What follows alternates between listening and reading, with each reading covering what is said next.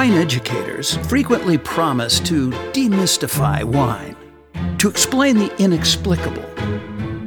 Demystification seems to always be a well intended mission, but there are other things to consider. A mystery is a hidden or secret thing. It arouses curiosity, suspense, or speculation. Mysteries tempt us into their lair. They seduce us like a novel we can't put down or a suspense movie that we never want to end. Welcome to Grape Encounters, where we confidently offer a wealth of insight and answers about wine and the lifestyle it engenders. But we also give you plenty to ponder, experience, and engage the imagination. So, while demystification certainly has its place, the real magic is in the mysteries, and they should be experienced, not explained. Don't worry, you'll learn plenty on this journey, but our paramount objective is to make sure you have an unforgettable grape encounter. Now it's time to raise your tray table to the upright and locked position.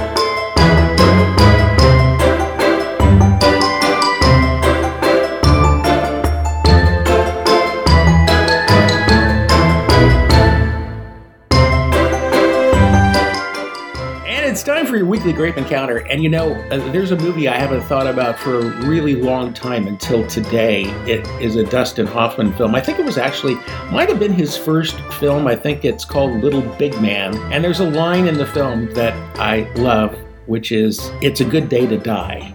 And for me, this is a very good day to die, not because it's been a bad day, but because it's been a very good day. I don't know how I could top the day that I'm having right now because I am on my home turf in Paso Robles and I'm at a place that I have only visited once and I am with some folks that I've been dying to sit down and talk to and haven't had the chance until today. And they have wined me, they have dined me, and I hope that they will confine me to where I am right now, which is down in the cellar.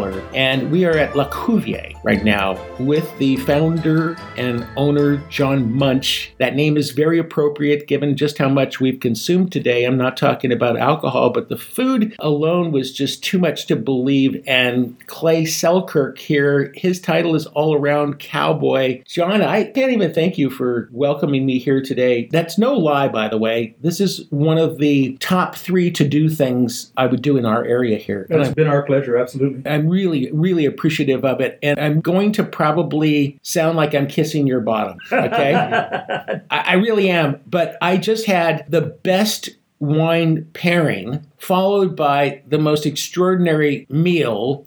And now we're down in the cellar surrounded by a lot of very, very old and wonderful wines. This is the library, right? Library goes back to 1981, which was the first wine I made. And I think at this point we have, what, about 7,500 bottles in here? Yes. And Holy smoke. So every vintage, other than the ones we drank, we virtually have every wine that either I or Clay have made. And we usually would hold back in a range of four cases of each wine. And that allows us to find out how it's evolving and occasionally we will allow a few bottles to be sold and available to our club members. So it sounds like a lot of wine, but when you get right down to it, I mean, you do this kind of stuff all the time, so that stuff can be liquidated pretty quickly, right? Yeah, we don't use the library as much as we could or should sometimes because we get down here and we get befuddled. But otherwise, I don't know. It's not the main thing. People don't see it as opposed to upstairs where you were. They don't really see this, but when they see this, they want to come down and do a dinner down here Yeah. or some other special tasting. So 7,500 bottles, is that Roughly, I think it holds around 9,000 total. I used to have a wine cellar that had 4,000 bottles, but then I also had a wife who took me to the cleaners, and she apparently took the 4,000 bottles to the cleaners as well.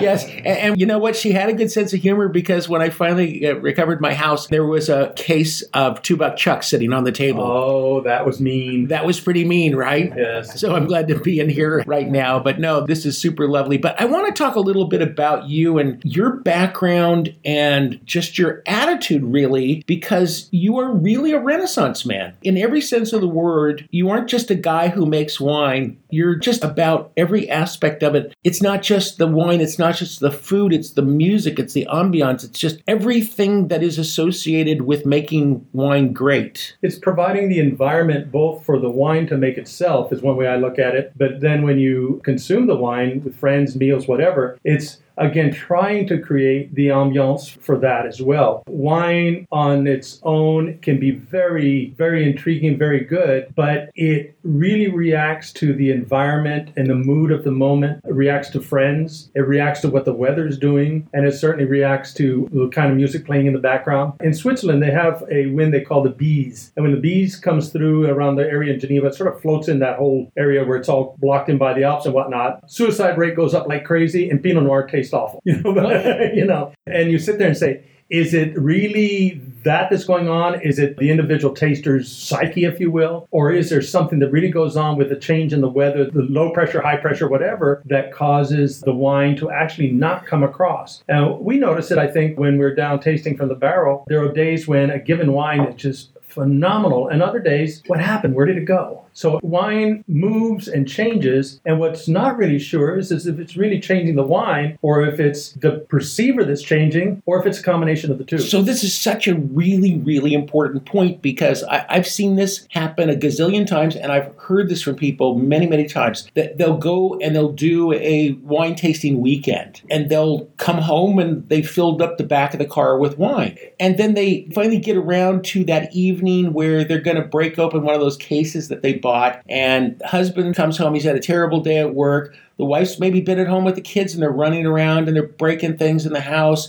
and they just got a really big American Express bill and the garbage disposal is broken. And they go, you know, honey, let's just have some of that wine that we got from Le Cuvier. It wasn't Le Cuvier. Okay. and so they take the case and they put it on the kitchen table underneath the fluorescent lights. And there's rap music playing from the teenager's room right now. Kids screaming. They, exactly. They open up the bottle and they, they go, well, this is going to at least make everything better. And then it's like, this wine is terrible. It's awful. They pulled a switch on us, right? We've also had the kind of thing where a wine that has been part of a wine club back that goes out and somebody will open the bottle and say, oh, this is awful. This is not what I remember. And then it sits on the counter and they'll let us know. And we might actually get it back four or five months later, partial bottle. They put the cork back in, and we open it up here and taste it. Damn, that's good. You know, because it wasn't the wine. We want the wine back because we want to know if there's a bad bottle, whether it was something that happened in shipping or if somebody came by here and picked it up here. Did you leave it in the in your trunk at a hundred degree day, was sitting outside for you know what number of hours? If it was well taken care of, or if it went through UPS or some other form, how was the shipping? We always well, if we're going to ship our club shipment out, it's always going to go when the weather's right, or it's going to go with a cold pack in it so that it doesn't get in problem.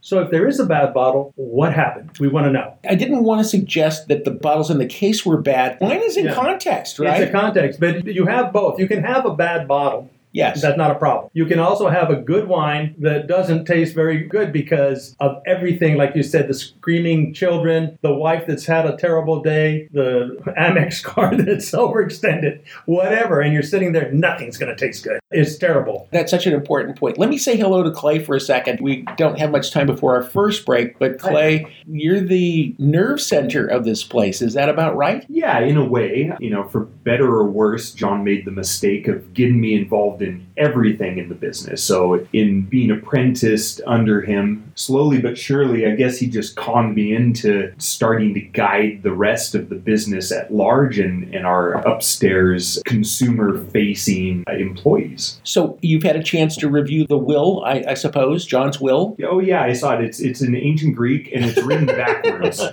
with a mirror. So talk to us about this place. There are certainly wineries that do what you do, but you guys take it to a level that is, uh, I think, rarely seen here. food and wine and they've been the cornerstones of that experience that that we give people. And we always want to be educators. From the moment that uh, guests and members walk in our door we we want to expose them to things that that they've not been exposed to in life or change their opinions of things Got to take a little break here. Talking to uh, Clay Selkirk and Mr. John Munch. Yes. Mr. Munch, I'll tell you, this is the greatest pleasure to, to be here with you because you are a legend. Oh, well, maybe so, but surrounded by bottles is always fun. It is always, I can't tell you how many times people have said, Have you met John Munch? It's like almost like, Have you interviewed? God- That's how people see you here in this area. Little do And- they know. Little do they know. We're going to be back with more Grape Encounters right after this.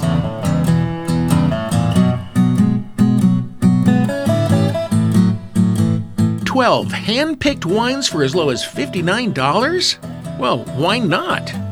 Uncork Adventure with a Total Wine membership. Get two wines a month for a one-time fee. Their friendly experts pick wines that wow. They are guides on your expedition to uncover gems that'll make your taste buds snap to attention. So what'll it be? All reds? Only whites? Or do you want to throw sparkling and rosé into the mix? Just pick a plan that's right for you. Go to membership.totalwine.com. Oh, and cheers.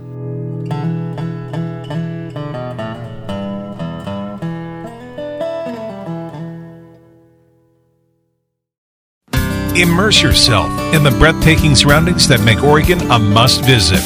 Taste unrivaled wines, indulge in lavish culinary creations, savor the very best of Oregon. Enjoy time with your guests as you bid on exclusive auction items and wine futures. All to transform healthcare through Asante Foundation. Join us this August for the Oregon Wine Experience. Visit theoregonwineexperience.com to be part of this unique celebration. If you're a frequent Grape Encounters radio listener, you know that our show is all about inclusiveness. For far too long, wine consumers have felt left out, simply because a small minority of, well, let's call them out, wine snobs have dominated the conversation. For 12 years, it's been my mission to give you, the wine enthusiasts that just want to have fun, a front row seat to everything that's cool about wine. And while we have a very intimate thing going on here, I've been thinking that we can take things where no radio or TV program has gone before. And so, beginning next week, I'm inviting you and your friends to get together with me for a private online party. This isn't a big streaming free for all event, it's you, me, and your guests. You decide what you want to talk about, we'll set a time, then it's party time. So, email me using the contact form at grapeencounters.com. Tell me a little bit about how we can make this fun for you, and I'll respond to as many requests as I can. Just drop me a note at grapeencounters.com.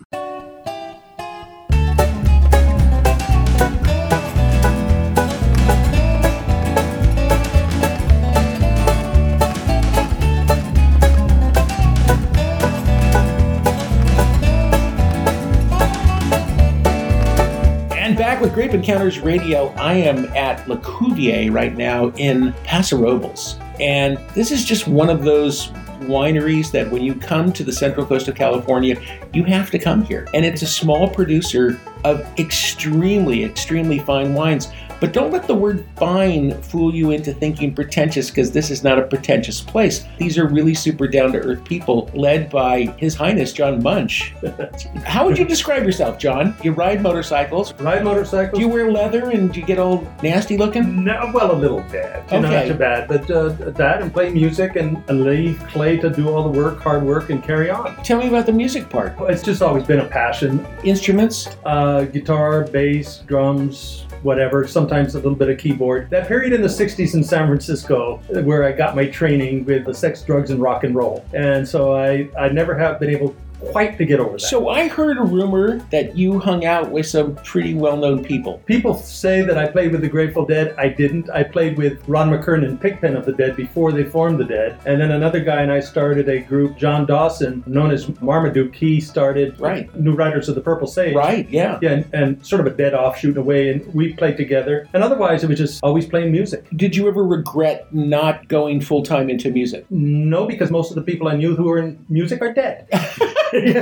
It's not funny, but it's true, right? Yeah, and I went to Europe. Uh, I think I needed to get away from the music. You know, it was, it was probably a good thing. Tell me what the similarities are between making music and making wine. To me, the greatest thing that happens in music, and it really comes together if you're playing with a few people, when you play together often enough and long enough that you get into this kind of zone where I call it a mind melding, where everybody, it's like jazz often, where you know how to read each other. So the songs are not the same each time, but they just take off and they have the life of their own. It's not this player or that player playing, it's the whole combination. That's one of the great things that, that the Grateful Dead did, and that's why they had such a good following the songs were never the same, played twice. And with the wines, it's what happens with the winemaking that's similar is if you're working with the grapes and you're allowing the grapes really to express themselves, and we're not using any of the kinds of things that are winemaking, we end up with wines that are like a mind meld in a lot of ways. I had a, a friend of mine tell me a number of years ago, I finally get it. The wines have to be happy to be good. The wines have to be Be happy. happy. Yeast and other microorganisms are, to me, sentient beings, and they're these colonies of critters, if you will, that respond. They respond to the music, they respond to what's going on with the environment, the temperature. I've seen in the past where we would be making wine, and you come into November, December, and into the winter time, and everything stops fermenting. And the barrels of these wines would be in an environment that's essentially underground, humidity controlled, temperature controlled, no light. It's sort of like set environment. But as soon as the buds on trees started to push, bungs would be popping off the barrels. And it wasn't because the temperature had gone up. Okay, hold, hold on a second because some people don't know what that means that bungs are popping off. And Yeah, just you have uh, barrels. Now it's made out of silicon. You have these little things that the hole at the top of a barrel is called a bung hole, by the way. I know. Yeah, yeah, yeah. Yeah, and, and you put that in there to prevent air and oxygen from getting into the wine. But then all of a sudden, if fermentation starts to take off again in the barrel, the uh, CO2 gas is being generated by yeast and other microorganisms, which creates pressure and will push out the silicon bung. And that happens with what's going on in the greater spectrum of nature Yeah. on the outside. And you're in this almost a hermetically closed environment of temperature, humidity, no light, whatever you want to call it. But all of a sudden, they know it's time to become active again. And that's that's magic. To me, it's just absolutely magic. Have you ever been inadvertently struck by a wayward bung? Uh, yes, but it wasn't from the barrel being pushed out. It was just by somebody getting pissed off. Your wife, yeah. exactly. So let's talk yeast for a second, okay? Because I think yeast is something that I'm going to guess 99.99% of consumers don't think about yeast and wine. They might if they have a little bit of knowledge of, of say, bubbly. Yeah, and one of the things that came serendipitously, if you will, I started to do what I call a wild yeast fermenting by mistake in the early 80s. But that can get to a really long story. But to, to cut to the chase, there's this fellow that you may know of, Harold McGee. Okay. He's written a book called Science and Lore of Food in the Kitchen, I think. Okay. He, he took a look at how food was made, where it came from, why eggs do this, why you want to use a tough cut of meat and not a fillet for making a stew, etc. He was going in and scientifically looking at it and saying, is this an old wives' tale or does this have merit? You salt the water when you're simmering uh, vegetables to make them talk. Yeah, interesting. Yeah, that yeah, sort of thing. yeah. And he had this one section, or has this one section on, on wine and, and beer making. And to paraphrase fairly closely, he said, The wine you're holding in your hand in the glass did not come from the grapes that were used to make that wine. And I said, What the heck is he talking about? And then he said, What you're holding in the glass is the evolution of those grapes via uh, these microorganisms, yeast being the primary one, and other, and then bacteria, etc. What came from that? And it started to make sense. It also made sense of why wine from this area, that Napa versus Paso Robles versus France will taste different, all else being equal. E- even though it's the same grapes. Yeah. Same Okay, grape yeah, and everything, yeah. the same winemaker, etc. They'll taste different because the composition of the grape is different. But the thing that really struck me is if you use a single yeast variety, which is the norm, you get one expression. In just the grape yeast, and without getting geeky technical, Saccharomyces, there's thousands of variants, of which there maybe a, I think a couple hundred have been isolated and are available. But most areas use one or two. Saccharomyces is just one of these biotypes, and I think there are a couple hundred different biotypes, each of which has thousands of variants. So you have all of these incredible number of microorganisms that are making the wine. I'll go ahead and, and swing back to the first experience that I had with where the yeast really had the impact. Okay. This was in the uh, mid 80s, and I was trying to find out what was the best yeast to use when making Chardonnay. Now, you could get yeast that was called Montrachet from Montrachet, France, or you get stuff from UC Davis. So we had Chardonnay that we pressed the grapes, the juice went into this tank to get cold and settle, and then we went into uh, barrels because we were doing barrel fermentation. When we started to go back and taste, there was this one pair of barrels that was far and away way far and away the best. And when we went to look, the mark that I put on was on the yeast packs that were kept in the lab where, you know, we were to go back and look. I, I hadn't opened that one. I must have gotten called to the phone or something, just didn't put the damn yeast in the barrel. Wait a second. So what you're telling me is is that the best one, there was no yeast even put in the barrel. No, it was the best one was what happened coming out of the vineyards and out of the air and it what was was fairy on. dust. It was fairy dust. The next year I did a bit more, but purposefully. The year after that, I don't think that was that was the last year that I bought yeast. Would have probably been something like 1987. That's really fascinating. If you think of the beers, the Trappist, everything you hear if you're a beer maker, you must sterilize, you must do this, you must do that. And then you look at the Trappist beer, it's up in the attic where the bats are into it. And it's open fermentation and whatnot with every kind of, of considered uh, pathogen. Wait, wait, you were talking about bat poop beer? Oh, well, it's anything that's going into it. What's happening is that it's open to fat fermentation for their beers, but there's this character that comes out of that that you cannot get making. I don't mean to be disrespectful, but trying to make it like Bud. You know, it just has uh, it has all this wonderful stuff that goes on. I, I hear you. Well, we're going to have to take a break, and, and, and we're going to, uh, I think uh, we're going to have a little bat poop bourguignon. John Munch, he's got it wired. Just let let it fall from Let the, it happen. Let it fall from the sky, and you'll have the best wine around. It's just weird, right? That we we make things complicated, don't we? We have a tendency. Okay, let's not make this complicated. We'll be back with more from La Cuvier. We are in the Paso Robles wine country of the central coast of California, the Golden State.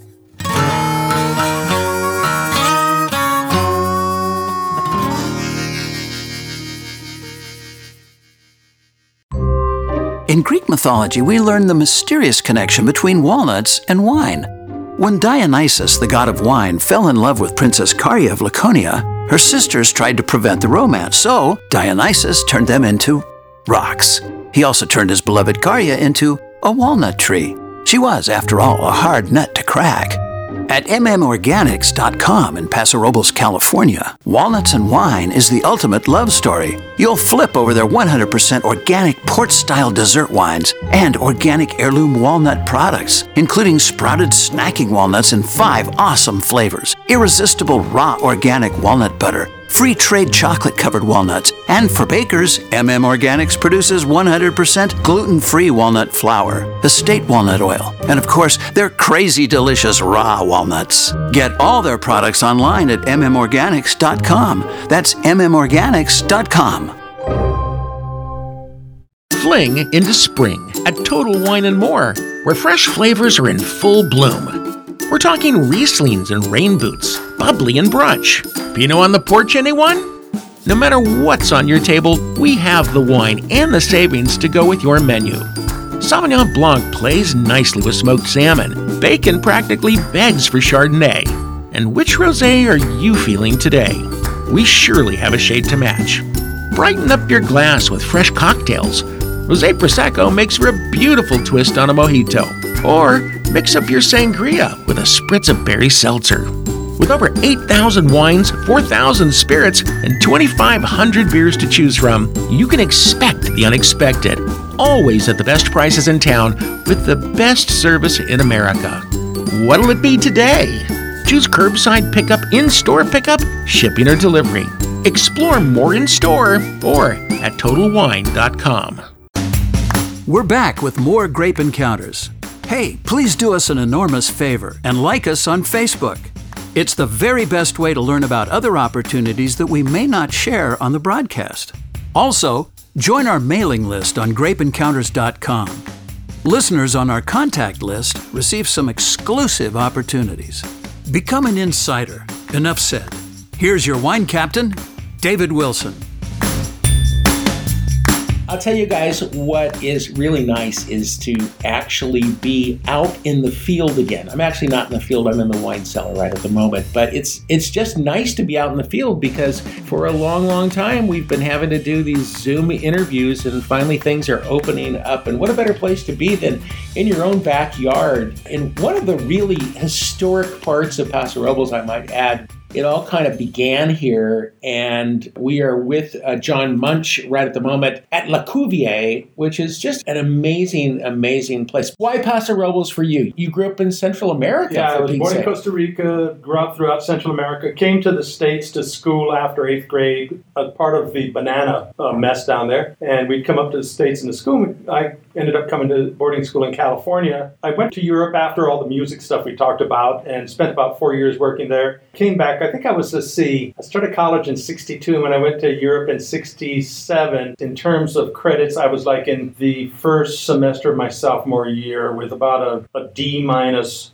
grade point average. I was not what would be known So you were a good student. I was yeah, a good yeah, student. Yeah. But when I came back, uh, I loved being up in the Bay Area, uh, what was going on there. But I'm from a small little area. I never wanted to be in agriculture, but I was doing Victorian renovation while I was finishing up college. And I came down here because there was a friend from the south of France, an Englishman, who said, John, you got to come down here. This reminds me of uh, being in Provence, uh, but instead of the olive groves, it's the almond orchards and, in, in Paso Robles and going of the coast. And it came down here and it just, I really fell in love with what's going on with the land, bought property here, not thinking at all about wine. I lived on the other side of the cork in those days and fell in love with it and decided I was going to be. Hold, hold on a second. What does that mean? Live on the other side of the Uh, I drank the wine rather than just made it. you know. Oh, okay, okay, okay. I got you. All right, okay. And I was going to just do, as a general contractor, do these specialty houses, which I really enjoyed doing. I do windows, doors, and all that nonsense. But I had a group of friends or people, the acquaintances from Champagne, that contacted me to look at where they might find the place to buy property to do grapes for a champagne operation. And we were looking everywhere. And I was here living in Paso Robles. And ultimately, when we looked at the analysis of the grapes here, it was almost perfect, even though it does not represent anything in terms of what you'd expect from Champagne, France.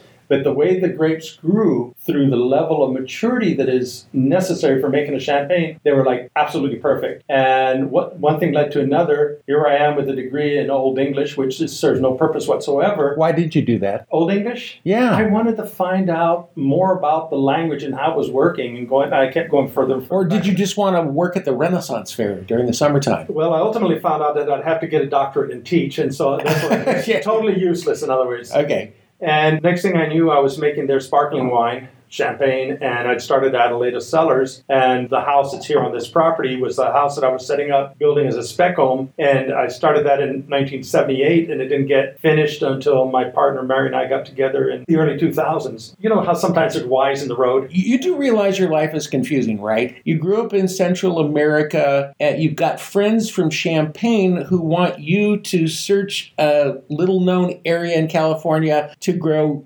grapes. It, this, none of this makes sense. It doesn't. And you're learning Old English. Yes, Okay, that that's perfect. okay, let's hand it back to Clay for a second. What have you learned from all this? Uh, I the apple didn't fall far from the tree, or I didn't learn anything. I was just as confused, I guess. Yeah, We- it's like I- it's, that's that's the word, confused. You've We been with you've been with this man for a long time. Are you? Do you have a, a hard time wrapping your arms around his life because it's kind of an interesting history? But a funny thing about it is, is that, and you probably would agree with this. I think that people in the wine business, this is not an uncommon kind of a thing where they are just hitting on all kinds of different cylinders, but with different engines. Would you say? Yes, I didn't take a normal path. John didn't. A lot of my contemporaries did not as well. And- Tell us yours. somewhat similar to John. I had some background because my dad was he was a home winemaker for years and years and eventually it became a business. I wanted to nothing to do with that. I was a kid. This is really dumb. You know, my dad he was a general contractor. He made me work hard, a lot of manual labor. I worked out in the vineyards. This is hard work. This is not a good idea. Did you have acres of vineyards or just a very small plot? acres of vineyards that I planted and worked on, less than an acre on the home property, so can't say much there. Very, very small production at the little family winery. But I escaped. I said, the heck with this. I don't want to become a general contractor, and this wine thing seems like a lot of work. So I'm going to go get my education and be smart about it. But I ended up following my passion, somewhat like John, I wanted to be Indiana Jones. He looks more like Indiana Jones than He does. though. He's got yeah. the hat. Yeah, he's got the hat and everything, right? Yeah, exactly. Again, I'm confused. I'm somewhere in between the beach bum and the local rancher sort around here. So I, I think if you want to meet interesting people, meet people in the wine industry because they come from just all kinds of interesting walks of life. But there's something I wanted to ask you guys because you have your background in contracting as well. John does. And John, you with Victorian Homes. I have said this for a really long time that the best winemakers are the people who came from other industries where they deal in minutia, the really fine details. And that would certainly describe a Victorian home, would it not? Yeah. So, what is that about exactly? I guess what, what it comes down to is, and I don't mean to diss the educational process for enology and viticulture. It's sort of along the lines if we get into trouble, we'll call up a friend that has a degree in enology and knows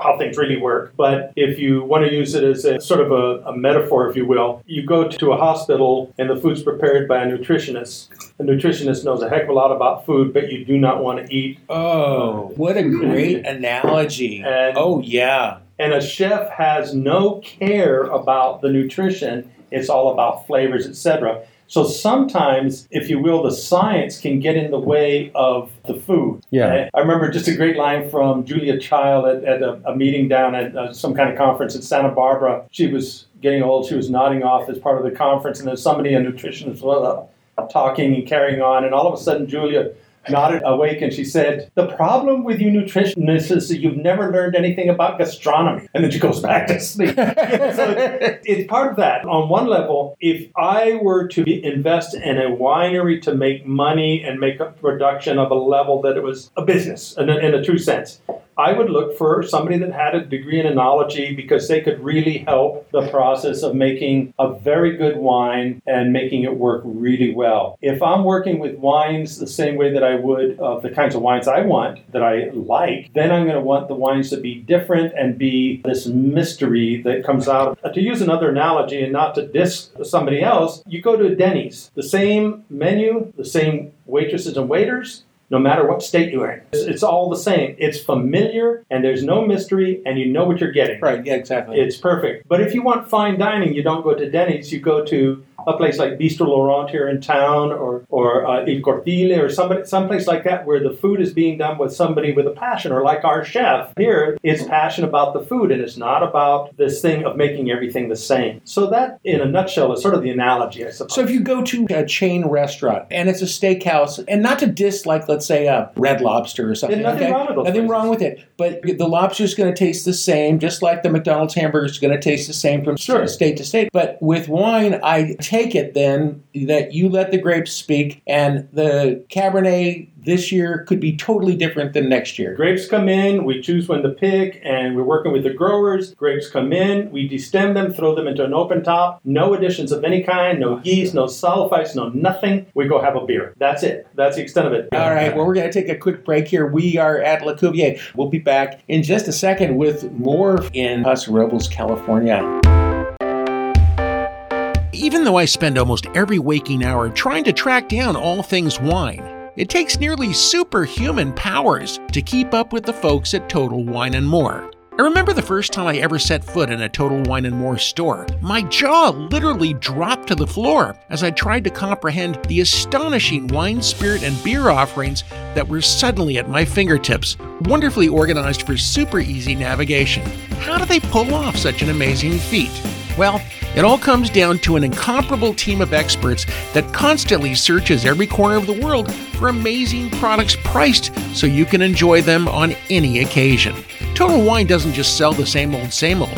They're always busy forging relationships with outstanding producers on every continent so that they're able to provide exceptional wines that are exciting and new to you at incredible savings new discoveries, must have favorites, and more than 8,000 wine choices that you can even explore from home on your laptop or phone.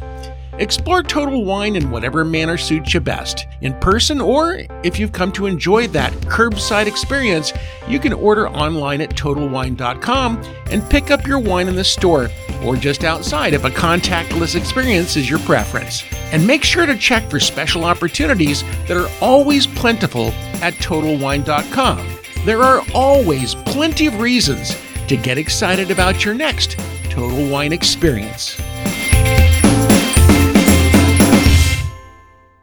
We like to talk about wine. Words can be very confusing. When you're crazy, people say that you're nuts. But what if you're crazy about nuts? Well, that doesn't mean that you should be sent to the funny farm. It means that you should be sent to the farm of MM Organics, the producers of organic heirloom walnuts and walnut products that are so incomparably unique and delicious, other nuts will be reduced to wallflowers. Whoops, there we go with those crazy meanings of words again. After all, if being a wallflower means disappearing into the background, then why does being a walnut from MM Organics mean standing out from the rest? Confused? Well, you won't be when you discover the glorious deliciousness of walnut halves, baking pieces, fair trade chocolate covered walnuts, and other scrumptious walnut products from MM Organics. Learn more and order yours at mmorganics.com, where you'll also find our utterly irresistible two horse Portuguese dessert wine that everyone goes nuts for. Get crazy at mmorganics.com. Fling into spring at Total Wine and More, where fresh flavors are in full bloom. We're talking Rieslings and rain boots, bubbly and brunch. Pinot on the porch, anyone? No matter what's on your table, we have the wine and the savings to go with your menu. Sauvignon Blanc plays nicely with smoked salmon. Bacon practically begs for Chardonnay. And which rosé are you feeling today? We surely have a shade to match. Brighten up your glass with fresh cocktails. Rosé Prosecco makes for a beautiful twist on a mojito. Or mix up your sangria with a spritz of berry seltzer. With over 8,000 wines, 4,000 spirits, and 2,500 beers to choose from, you can expect the unexpected. Always at the best prices in town with the best service in America. What'll it be today? Choose curbside pickup, in store pickup, shipping, or delivery. Explore more in store or at TotalWine.com.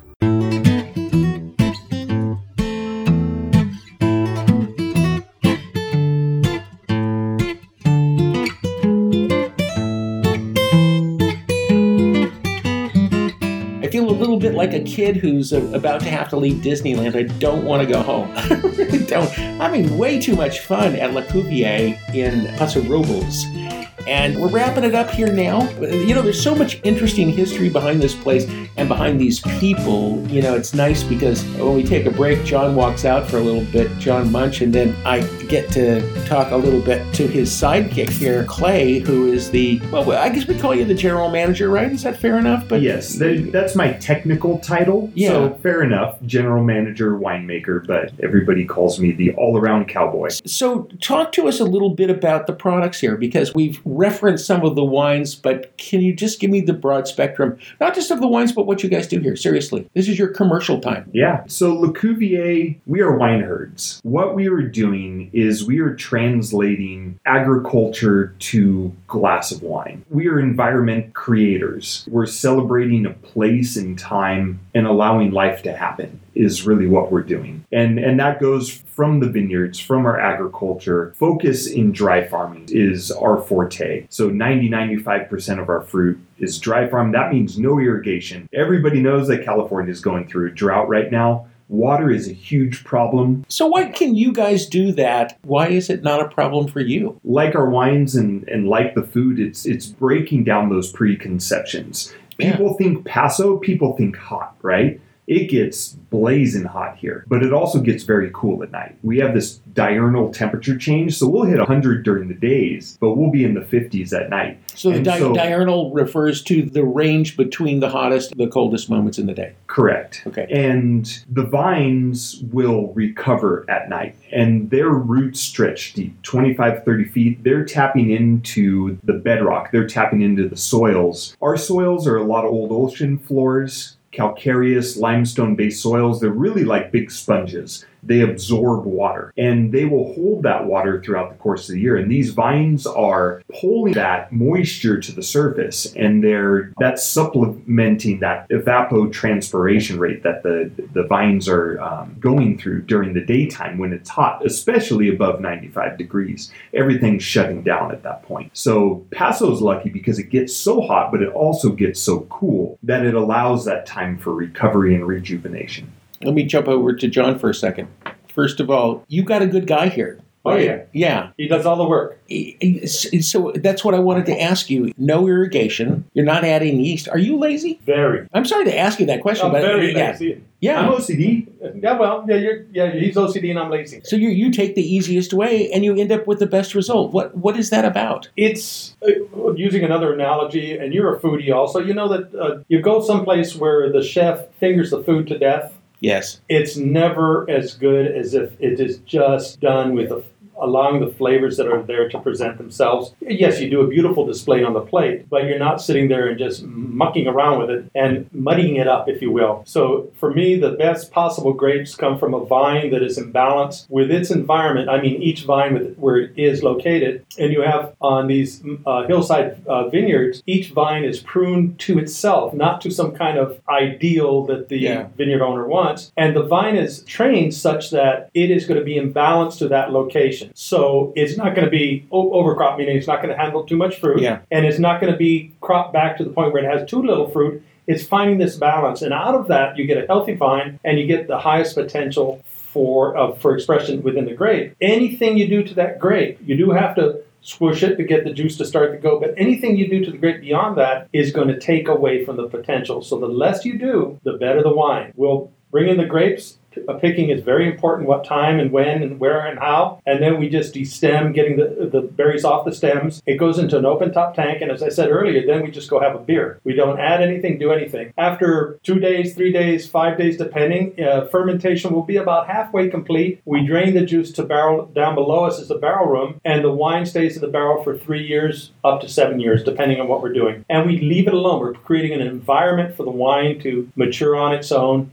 And we're trying to not do anything to manipulate it. So it seems to me, just my observation from watching this industry. On one hand, I want to say it's it's getting wine is getting simpler and more basic, but on the other hand, it's more complicated. Is it growing into two very separate arenas right now? Because and the reason I say this is because there are more and more people like you who are taking a much lighter touch and a more naturalistic way of making wine. But then on the other hand, there's this science and technology of wine that's very, very complex. Are these two segments that are growing further and further apart? Two, and, I think and do you like those guys over Oh there? yeah, I think You do? I think that they do phenomenal work, and I think I mentioned earlier when I have French uh, winemaking friends who come over. What I'll often do, just out of being nasty, is I'll get a bottle of Gallo of their one of their largest production of wines, Party Burgundy, Yeah. and I'll pour it, and the and the French will sit there. Oh, that's not bad, and then I'll tell them this is the world's largest winery making this wine with the cheapest grapes in California, and they're doing this in millions of cases, and their faces just plummet. In other words, Gallo does alchemy. How they make wines like they do and how they make the wine taste the same year after year after year is total magic. So somebody like a Kendall Jackson, any of the big producers, their market is one where their customers want familiarity. They don't want to be surprised. Right. And our market is like every day's Christmas. We want to be surprised and our customers enjoy being yeah, surprised. surprise me, John. Yeah. Exactly. So they're not antithetical to each other, but it's a different business model, a different type of wine. So if I told you right now, Gallo guys are here and they got a checkbook, I, I set this up for you. Oh, good, good. Uh, um, where, where, where do I sign? John, thank you so much for having me here. It's, it's been fun. This- way, way too much fun. We'll be back with more grape encounters the same time. If you want more information about La Cuvier, and you could buy their wines online, I'm sure. The only place you can get the wines is online or here at the winery itself. Website is, lcwine.com. that's easy, lcwine.com. Just call Elsie. No, it's L, letter L, and C. See, as in Le And we'll, we'll see you guys back here next week. Thanks so much for joining us.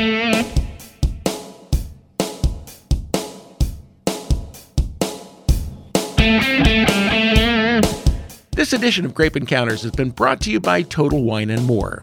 When Total Wine and More challenged themselves to keep more than 8,000 wines on hand, they pioneered a consumer experience that 99.999% of the population would have thought was impossible. It was an undertaking that I still can't totally get my arms around today. But I've spent many hours of my personal time being that adult kid in a candy store, using my mouse to learn about their extremely affordable top 20 wines of the year, or learning eye opening details about the iconic winemakers behind Total Wine's Legends of Wine collection. TotalWine.com is an online resource so rich with content, it's hard to imagine a more satisfying wine related experience. Spend all the time you want at TotalWine.com or at your nearest store. Just make sure you're back here with me at this same time next week for another grape encounter.